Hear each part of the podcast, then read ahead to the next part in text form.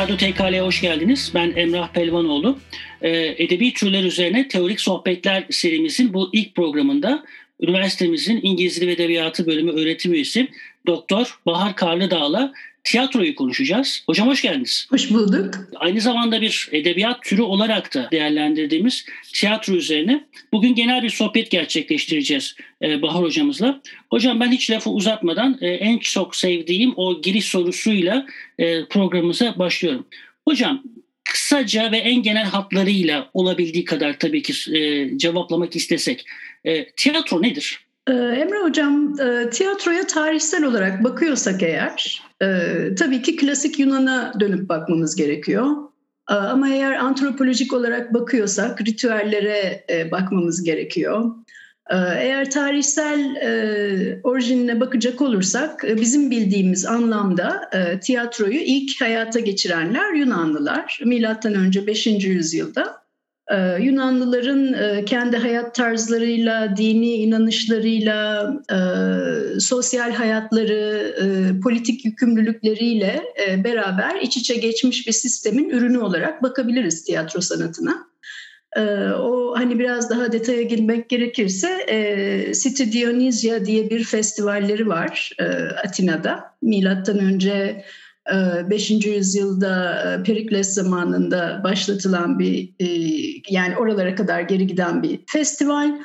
Burada e, tabii tanrılarından Dionysios'un kutsandığı, ona tapıl, tapılma aşamasında yaşanan törenlerin sonunda bir takım yarışmalar ortaya çıkıyor ve o yarışmalar sonucunda ilk önce trajediyi oluşturuyorlar trajedinin arasında e, küçük küçük e, aralıklarda e, bir takım performanslar, komik performanslar zamanla komedi türünü oluşturuyor. Ve de işte aralarında birazcık daha jenerik farklılaşmaya kadar gidebiliriz. Hatta biz Aeschylus'un Persler oyununa ilk dokümenter belgesel tiyatro gözüyle bile bakabiliyoruz. Ee, ama e, evet ilk Yunanlılar başlattı. Ondan sonra e, Yunanlılardan e, kalan veriler Romalılara geçti. Romalılardan işte bir dini tiyatro dönemi var 11. yüzyılda göre Hristiyan kapsamında. Batı üzerinden konuşuyorum biz, konuşuyorum ben. Bu hani ondan sonra Orta Çağ tiyatrosu yine e, dini kapsam içerisinde oluşan bir tiyatro fakat profesyonel tarafı da var, seküler tarafı da var. E, ondan sonra civa Rönesans geliyor. Rönesans'ın sonrasında işte bildiğimiz Avrupa tiyatrosu bir e, günümüze kadar bizi getiriyor. Osmanlılar 19. yüzyılda e, Avrupa tiyatrosunun bir e, içine giriyorlar. Orada da bir etkileşimle Osmanlı'da da Avrupa tiyatrosu tarzı bir tiyatro ortaya çıkıyor. Ve günümüze kadar geliniyor. Tabii ki içerisinden çok değişik hareketler, değişik böyle devrimci noktalar, e, var. E, ama e, hani Osmanlı'ya baktığınızda daha önce tiyatro, tiyatral faaliyet yok mu, performans sanatı Osmanlı'da yok mu derseniz tabii ki var.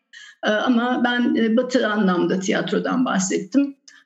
Ama mesela şey olarak bakacaksak, daha antropolojik bakacaksak, aslında antropolojik bakış bizim güncel tiyatro tartışmalarımızı da çok şekillendiriyor.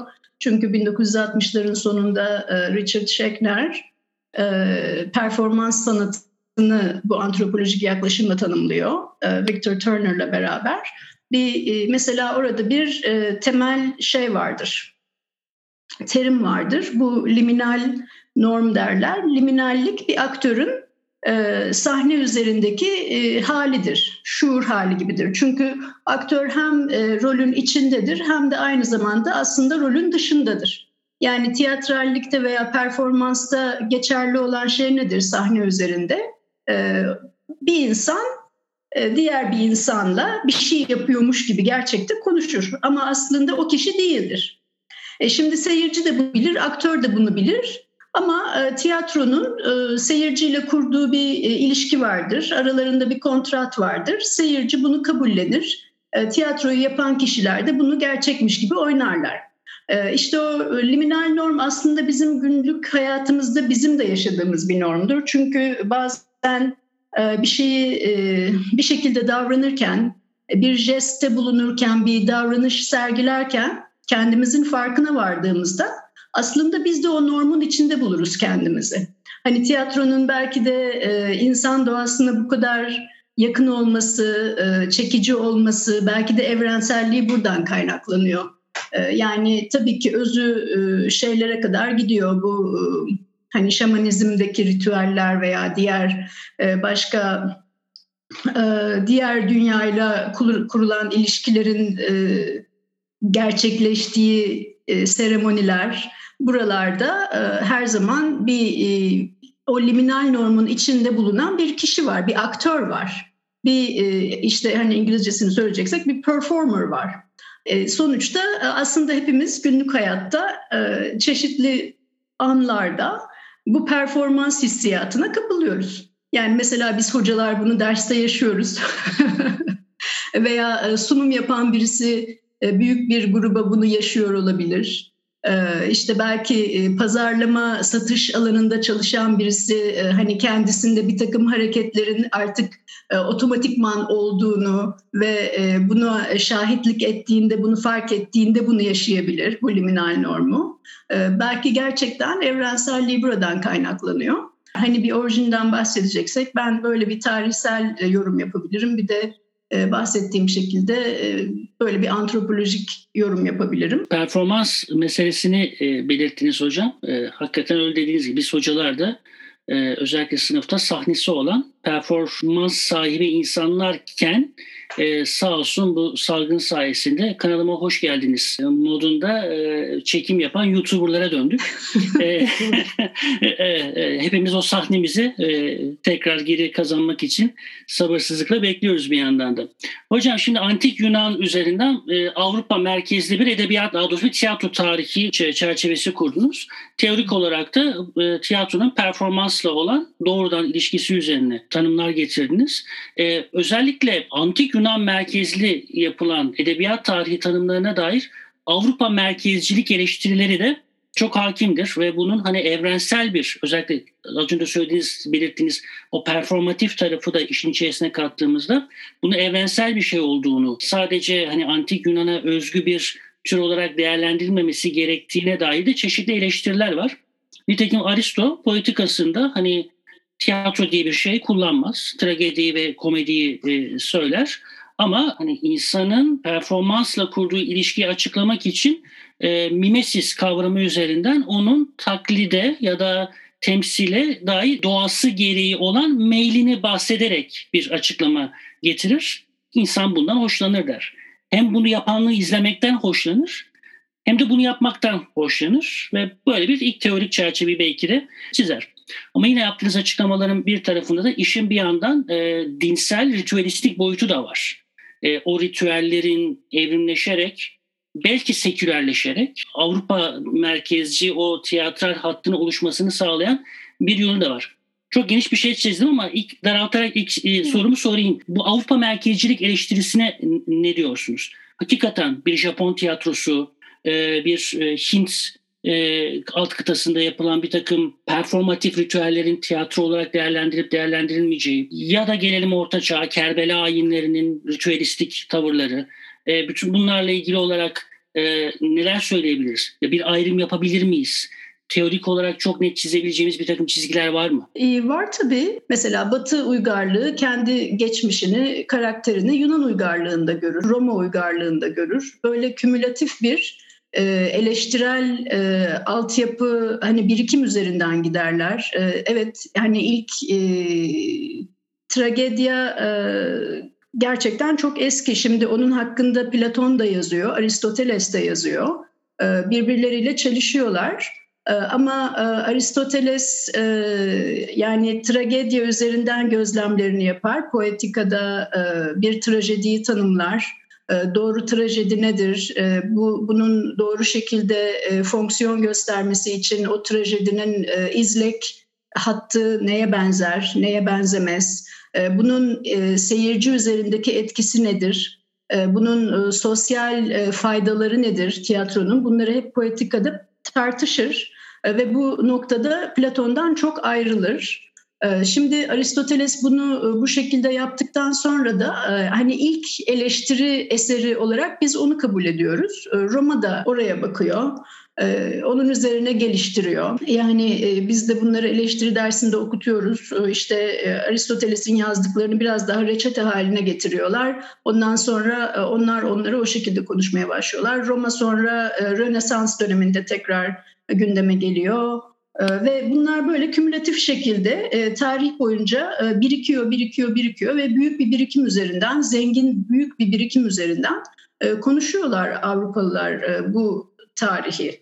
Ee, şimdi öbür e, yerlerdeki e, ritüeller e, yani imparatorluklar, büyük kurulan devletler ve bunların içerisindeki performans yapısı, varlığı, onun üzerinden devletin veya hükümdarın tebaayla kurduğu ilişki veya işte çeşitli dini ritüeller bunlar tabii ki çok önemli ama bu Batı tiyatrosunun veya Batı teorisinin bunlarla kurduğu ilişki yeni bir ilişki.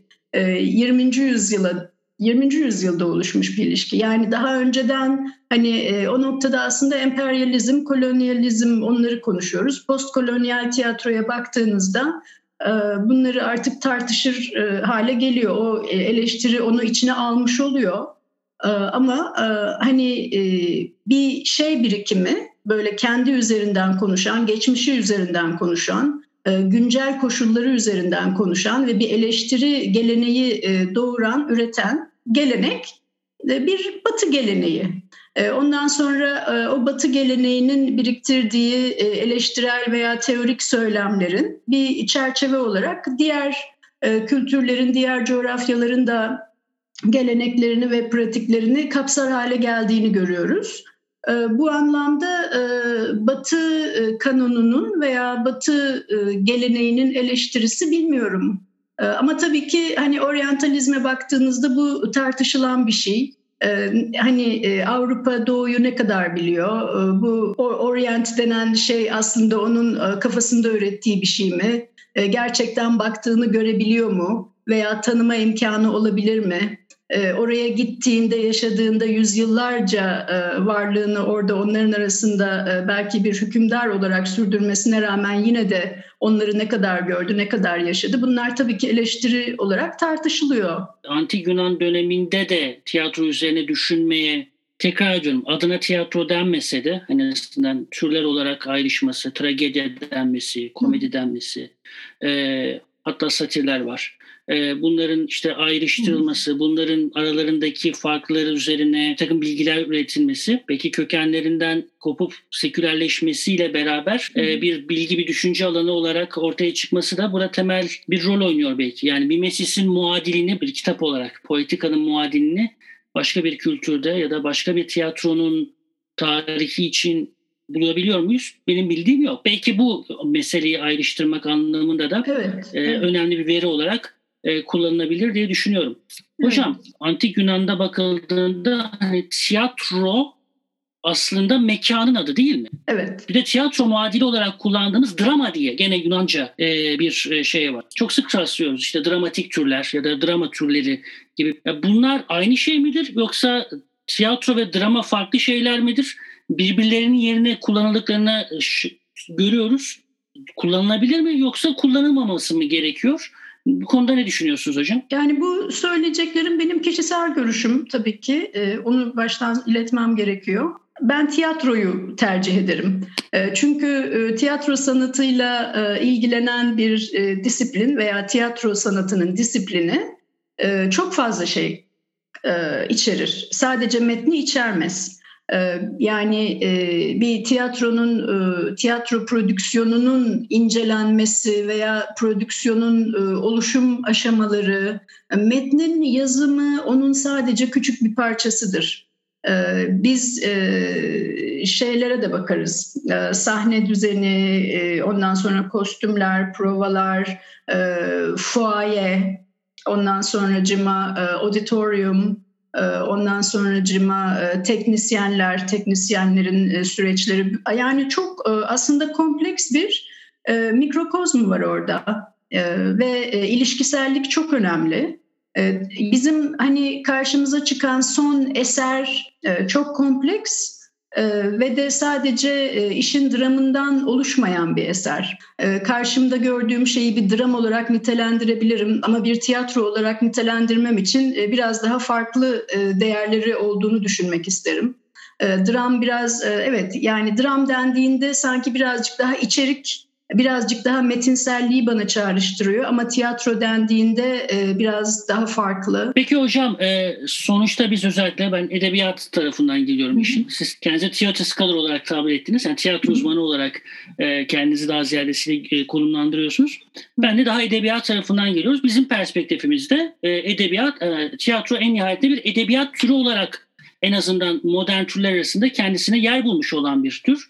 Ve hani nitekim özellikle modern örnekler bağlamında baktığımızda e, okunmalık metinlerle yani performans için değil okumak için tabii, tabii. ama bir tiyatro türü olarak yazılmış metinlerle de karşılaşıyoruz.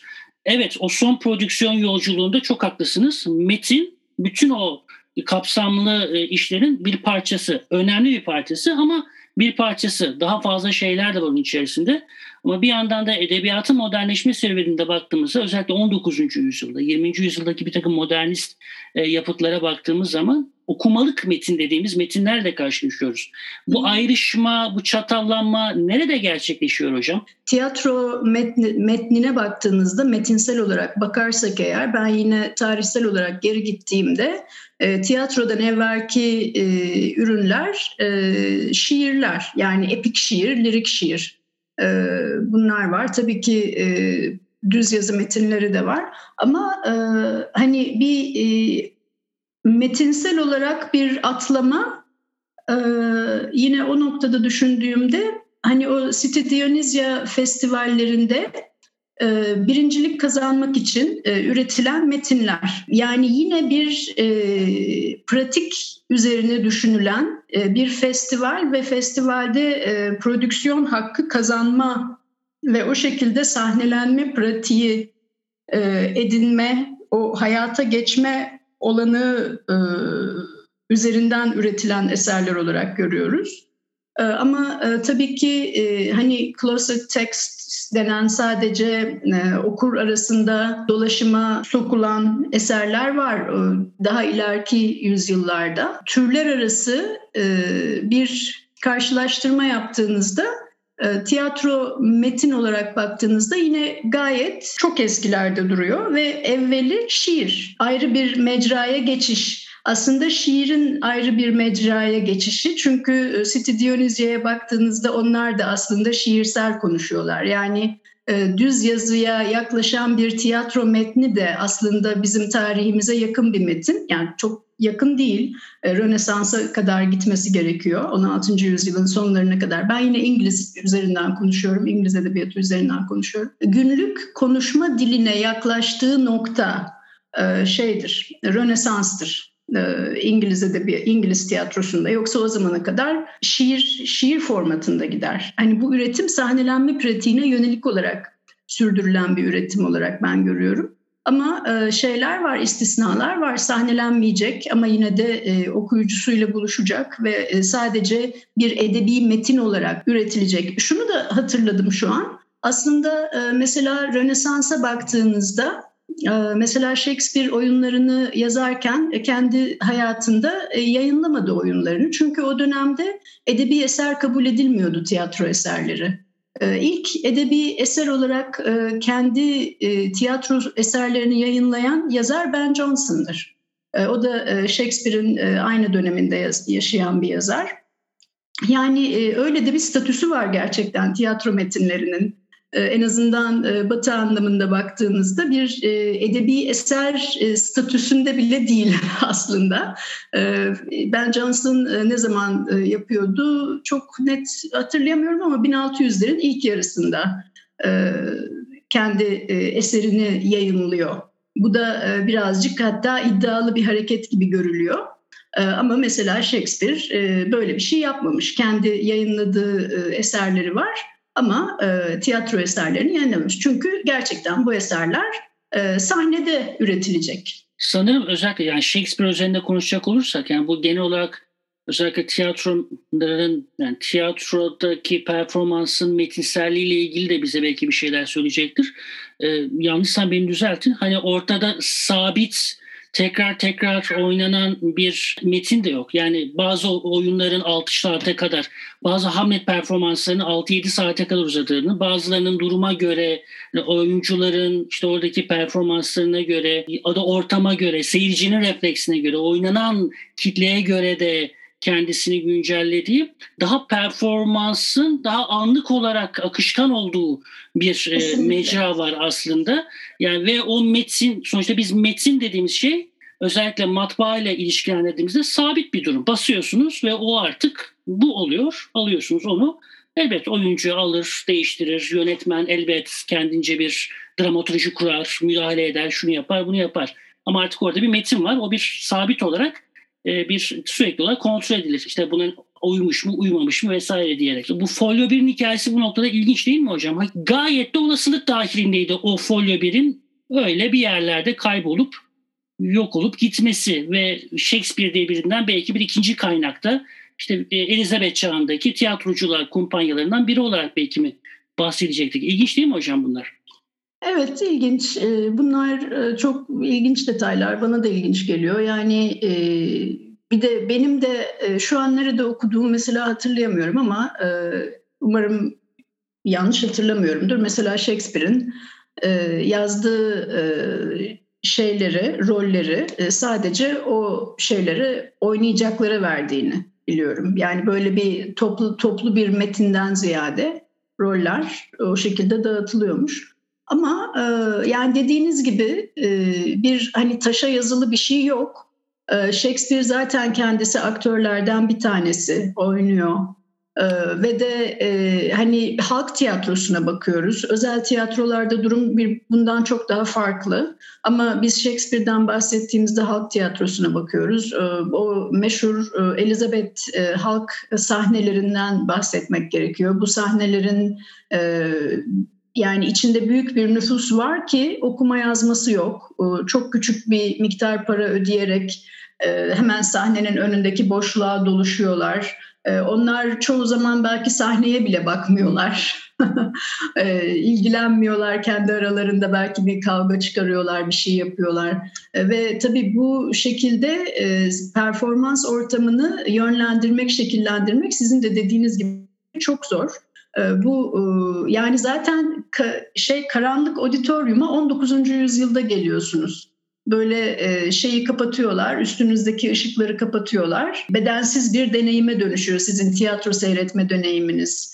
Ee, böyle hareket etmemeniz gerekiyor, ses çıkarmamanız gerekiyor. İşte şimdi bile e, şey derler tiyatroda hani yurt dışında tiyatro başlamadan evvel lütfen artık e, sessiz gürültüsüz olun. E, şekerlerinizi açmak istiyorsanız şimdi açın sonra o gürültüyü çıkarmayın gibi anons yaparlar. Çünkü karanlık bir auditoriumda tiyatro seyretmek demek kendinizi unutun, tamamen kendinizi sahneye verin. Kapı deliğinden içeriği seyredermiş gibi siz karanlıktasınız. Onlar e, bir dünya size e, sergiliyorlar. Bu da illüzyondur. Tabii tiyatronun oluşturmak istediği illüzyondur. E, bu illüzyon kırıl, kırılmıştır 20. yüzyılda.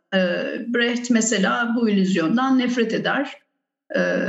Çok ilginç. O da anti Aristotelesçi bir tiyatrodur. Ama Aristoteles'in anlattığı tiyatroya baktığınızda da çok ilginç. Mesela tiyatro binalarına gittiğinizde öyle bir ses düzeni bulursunuz ki bizim mesela Bergama'ya gidin. E, aşağıdaki kişi bir şey söyler, en yukarıdaki kişi onu duyabilir. Nasıl bir e, mühendislik, nasıl bir başarı. Yani hani gerçekten kendinizi düşünürsünüz ki o noktada ben yine kendimi o illüzyonun içinde bulabilirim. Sonuçta bunlar 20. yüzyılda çok tartışıldı, değişti, çok değişik teoriler ortaya atıldı. E, zaten işin içine e, medya girdi.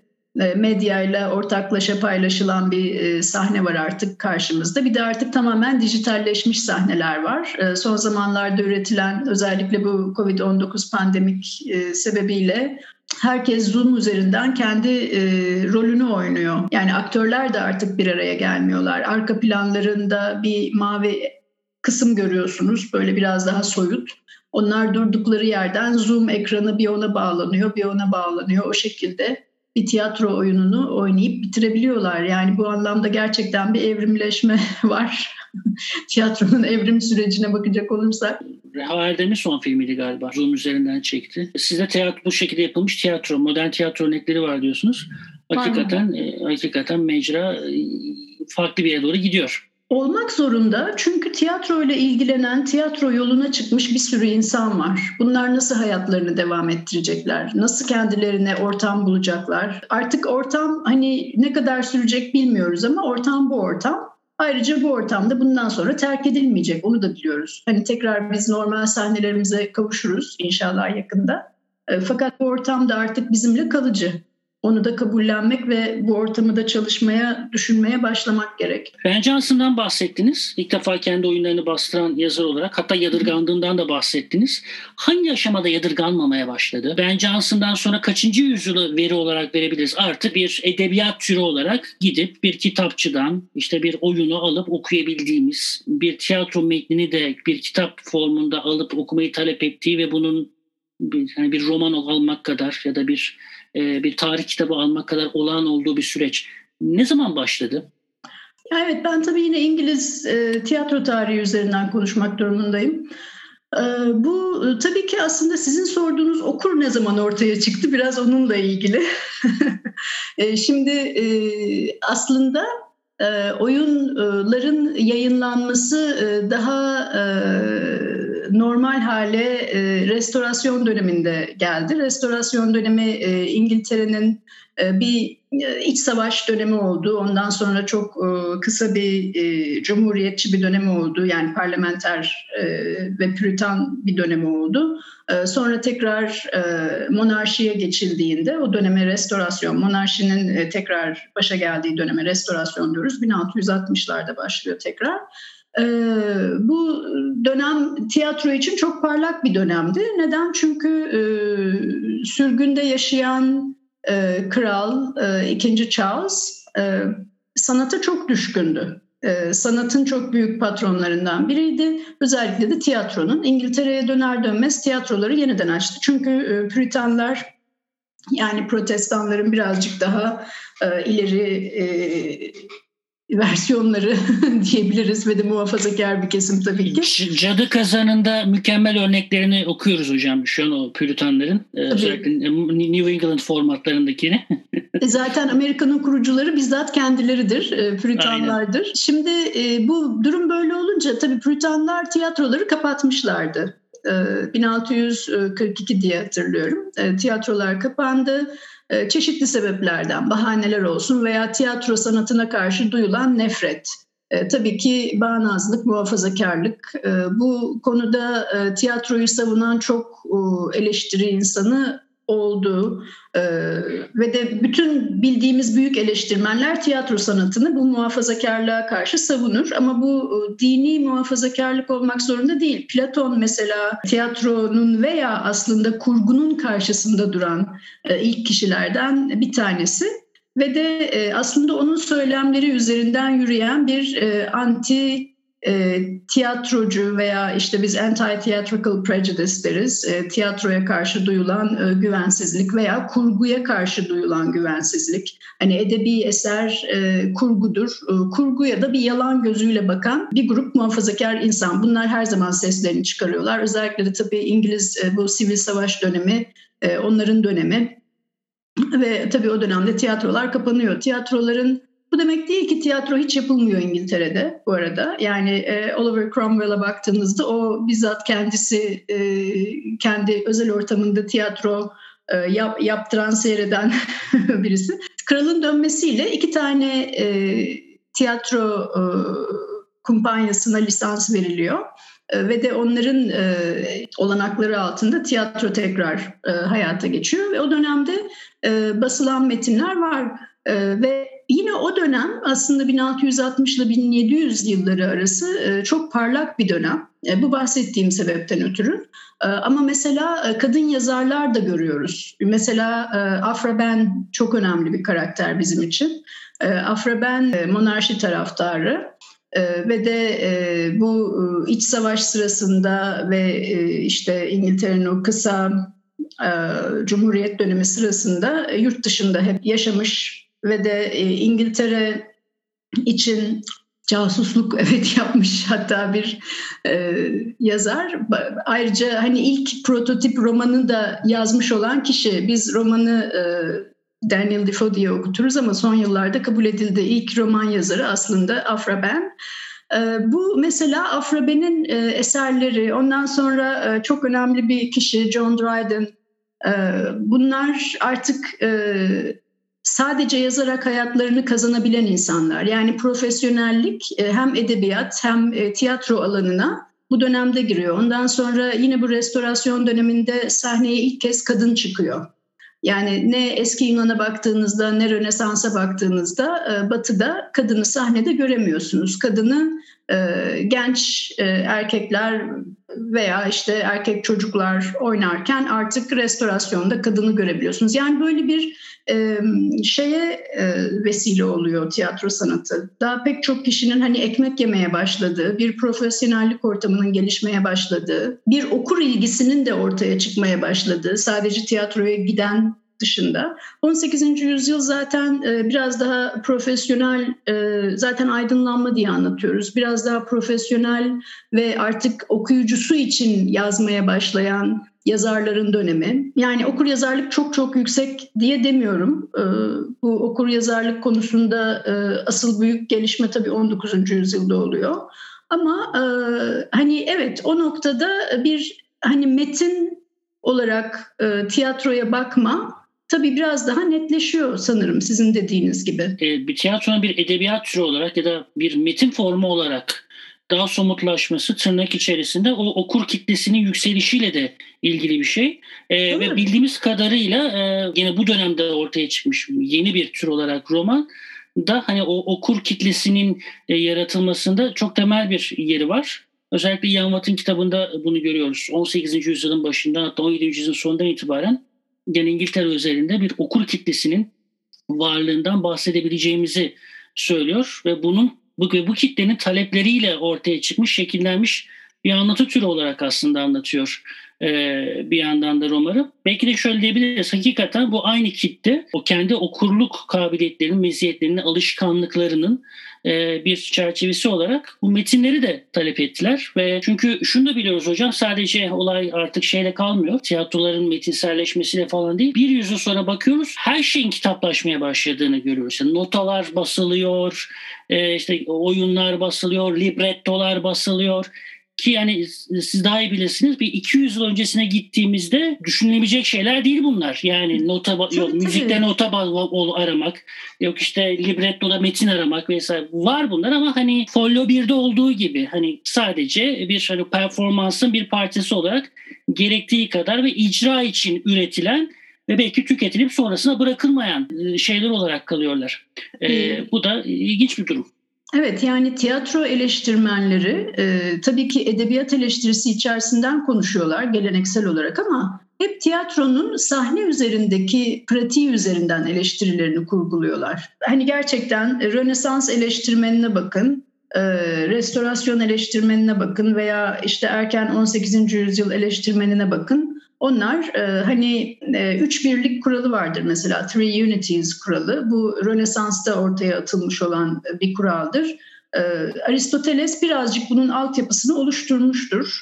E, ama bu üç birlik kuralı gerçekten Aristoteles'in bir yorumudur. E, mesela şey der, bir oyun bir yerde başlayıp çok çok uzak bir yerde bitemez. O zaman niçin bu olmaz? Çünkü seyirci inanmaz. Çünkü seyirci bir yerde duruyor. Değil mi? Oturduğu yerde oturuyor. Nasıl şimdi siz onu e, Londra'da başlatıp Venedik'te bitirirsiniz? Mantıklı değil. Yani e, düşürüyor diye. E, ama İngiliz tiyatrosu bunu hiç ciddiye almıyor tabii. Yani e, genelde İngilizler bu konuda hep eleştiriliyor. İngilizlerin kendileri de kendilerini savunuyorlar. Yani mesela zamana yönelik diyor ki işte siz bir seyirciyi tiyatro binasında oturttuğunuzda bir oyunu da bir gün içerisinde finaline taşıyın. Yani araya yıllar girmesin. Bir çocuk doğup da sonra koca adam olmasın. Bunun gibi aksiyon birliği var ama o gerçekten Aristoteles'e dayanan dayandığını söyleyebileceğimiz bir kriter. Ama hani şunu demeye çalışıyorum. Bu gerçekten tiyatronun oynanabilirliği, oyn, doğru oynanması ve tiyatro binasında oturan seyircinin inanması veya inanmaması üzerine kurulu teori. Hani böyle yerinde oturup kitap okuyan kişinin inanıp inanmaması değil. E, tiyatronun full dinamiğiyle işler olduğu ana yönelik e, eleştiriler bunlar. Yani günümüzde mesela bir tiyatro oyunu bir yazar, ben bir tiyatro oyunu yazacağım e, deyip onu yazıp hiçbir tiyatro yönetmenine, hiçbir prodüksiyon sorumlusuna, dramaturga göstermeden hakikaten bütün o yayın macerasında bitirip basıp kitaplaştırabilir değil mi? Günümüzde bir tiyatro yazarının oyununu yazarken, tasarlarken onun performansa e, taşınacağını öngörmek ya da kabul etmek, istemek gibi bir zorunluluğu yok. Yok tabii ki yok. Tabii ki yok. Ama şunu da biliyoruz ki hani e, bizim bildiğimiz e, hani tiyatro metni olarak bildiğimiz eserler tiyatrolarla iç içe dış dışa olmuş olan yazarlar tarafından yazılan eserler. Yani mesela Çehov'a bakın. O Moskova Sanat Tiyatrosu'nun bizzat içinde yani e, başka yazarlara bakın. Bunlar sahne tozunun altında genelde yazan insanlar bilmiyorum. Yani ama tabii sonuçta tiyatro metninin bir takım biçimsel özellikleri var. İşte bir diyaloğa dayalı olması, belki hayal gücünde bir senik gerçeklik üretmesi, hani iç ses olmadan bir anlam dünyası yaratması.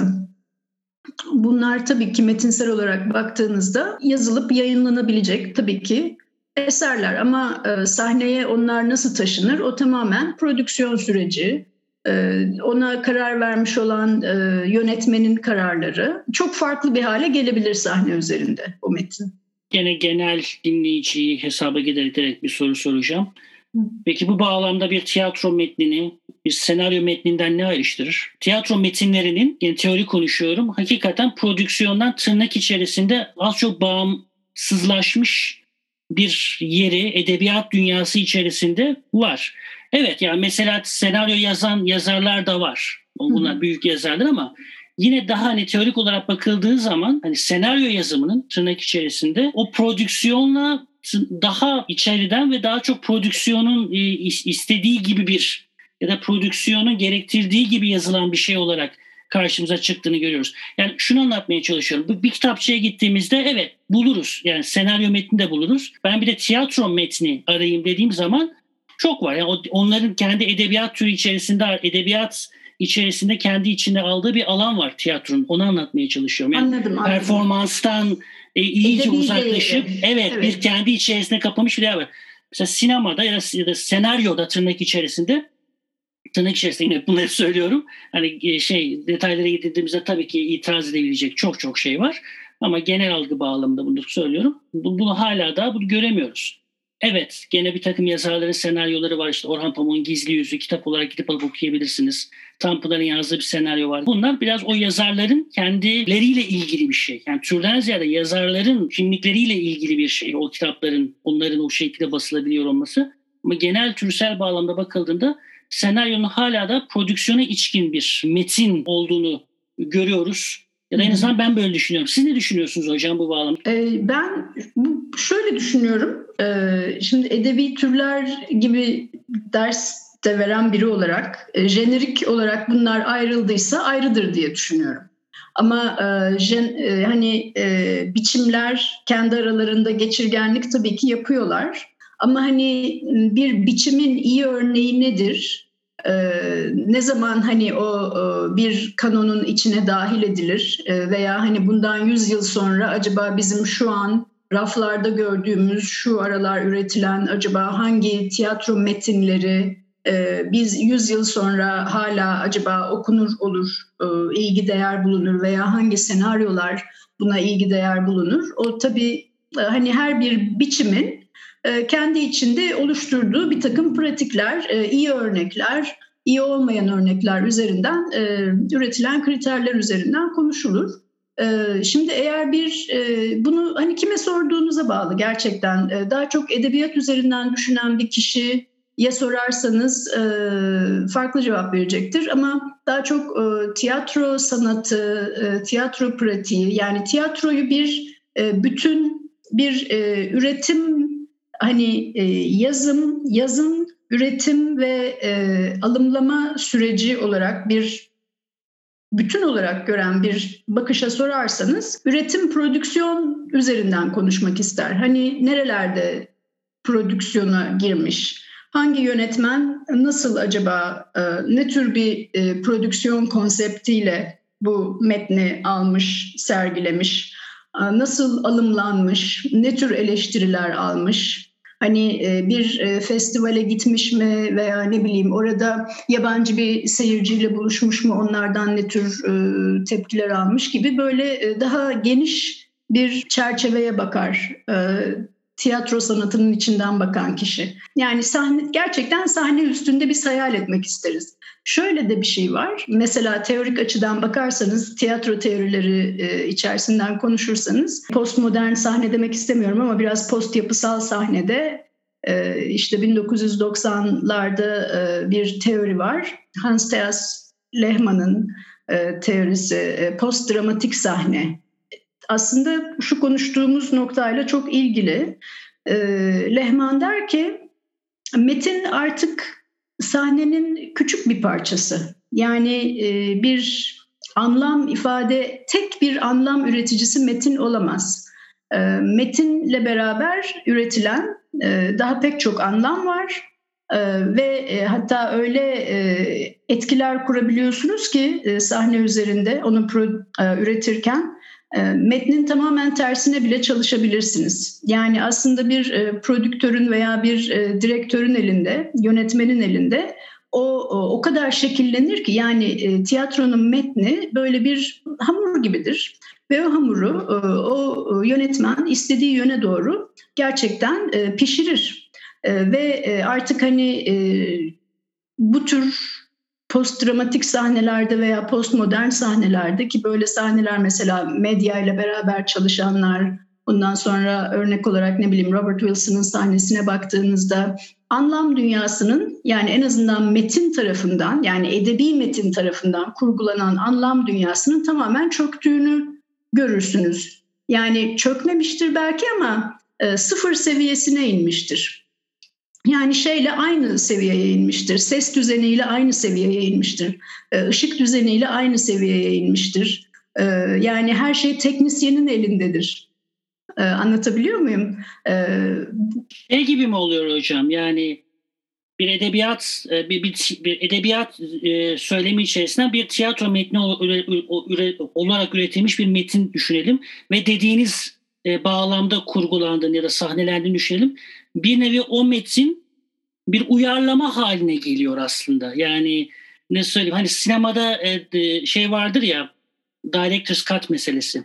Hı hı. Hani o, hı hı. belki de hani orada da işte o dramaturgun ya da yönetmenin o metni alıp uyarlaması oluyor. Ki aslında formatın kendisi zaten biçim, yani içeriğin kendisi biçime uygun olarak üretilmiş ya da o biçimin formatları üretilmiş olmasına rağmen o biçim bir tatlı daha hatırlıyor belki. Hani e, tamamen Aynen. başka özgür bir şey, başka bir şey haline geliyor. Öyle yani Çehov'u mesela Çehov'un yine örneğine bakarsanız Çehov e, şöyle bir e, sızlanma değil ama ee, yani ben komedi yazıyorum ee, ama oyunlarım bir trajedi gibi sergileniyor diyor. Yani Moskova Sanat Tiyatrosu'nda.